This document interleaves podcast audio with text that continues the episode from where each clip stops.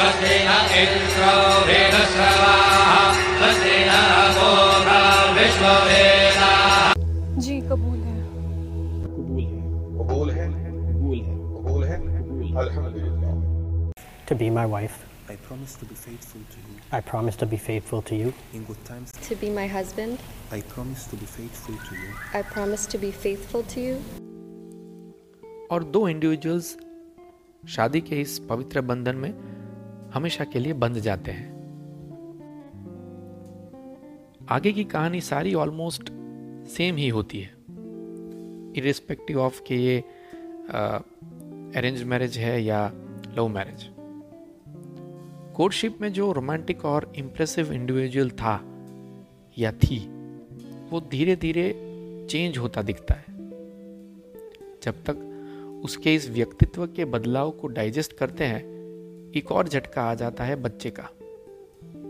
अब उसी व्यक्ति का एक तीसरा टाइप सामने आता है।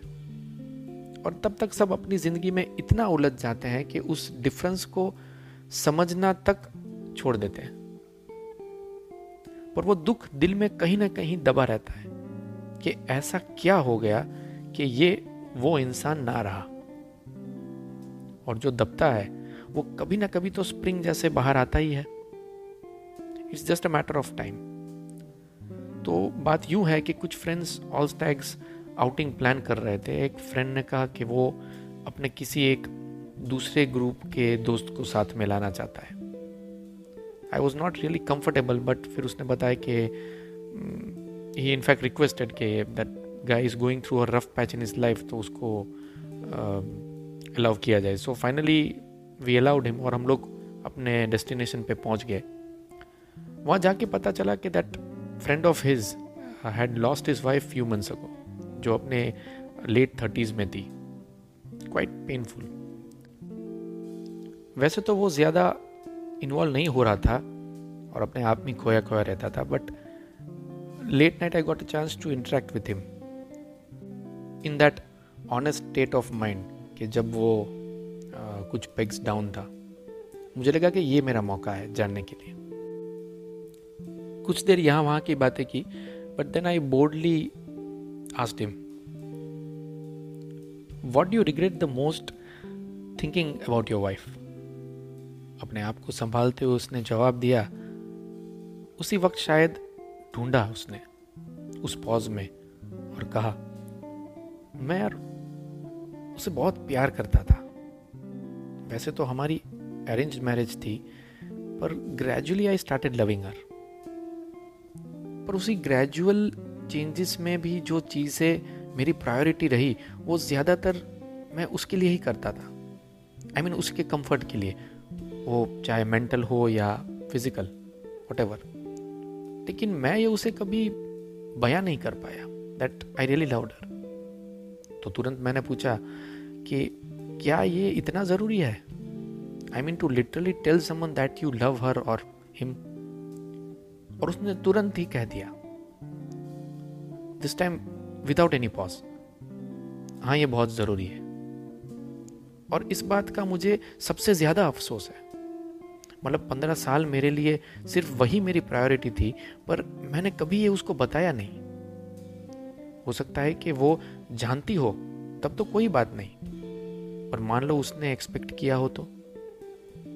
क्योंकि मुझे याद है कि वो कभी कभी कहती थी कि आप वो पहले जैसे नहीं रहे। ये कुछ पंक्तियाँ उन सारे कपल्स के लिए, जिन्हें प्यार तो है, पर शायद उनके कहने का तरीका कुछ अलग थलग सा है। कई बार ये कहा तुमने, या सुन लिया मैंने, कि अब मैं वैसे देखता नहीं। तुम पलकों पे रहना चाहती रही, मैं दिल में उतारता रहा। कई बार ये कहा तुमने या सुन लिया मैंने। अब मैं वैसे बुलाता नहीं। तुम होठों पे रहना चाहती रही, मैं रूह कुरेदता रहा। कई बार ये कहा तुमने या सुन लिया मैंने। अब मैं वैसे वक्त बिताता नहीं। तुम मेरे कुछ पल चाहती रही, मैं तुम्हें जीवन बनाता रहा। कई बार ये कहा तुमने या सुन लिया मैंने। अब मैं वैसे साथ चलता नहीं। तुम कुछ कदम का साथ चाहती रही, मैं तुम्हें अपनी मंजिल बनाता रहा। कई बार ये कहा तुमने या सुन लिया मैंने, अब मैं वैसे मुस्कुराता नहीं। तुम मेरी हँसी चाहती रही, मैं तुम्हें अपनी मुस्कुराहट बनाता रहा। कई बार ये कहा तुमने या सुन लिया मैंने, अब मैं वैसे छूता नहीं। तुम मेरा स्पर्श चाहती रही, मैं तुम्हें खुद में समाता रहा। कई बार ये कहा तुमने या सुन लिया मैंने, अब मैं वैसे गुनगुनाता नहीं। तुम मेरा गीत सुनना चाहती रही, मैं तुम्हें अपना राग बनाता रहा। कई बार ये कहा तुमने या सुन लिया मैंने, कि अब मैं वैसे मनाता नहीं। तुम मुझसे रूठना चाहती रही, मैं हर नाराज़गी मिटाता रहा। कई बार ये कहा तुमने या सुन लिया मैंने। अब वैसे जैसी बात ना रही। तुम दो घड़ी की दिल लगी चाहती रही, मैं तुम्हें अपनी मोहब्बत बनाता रहा। कई बार ये कहा तुमने या सुन लिया मैंने। अब मैं वैसे कुछ कहता नहीं। तुम कभी कभार सुनना चाहती रही, मैं लगातार जताता रहा। पंद्रह साल बीत चुके।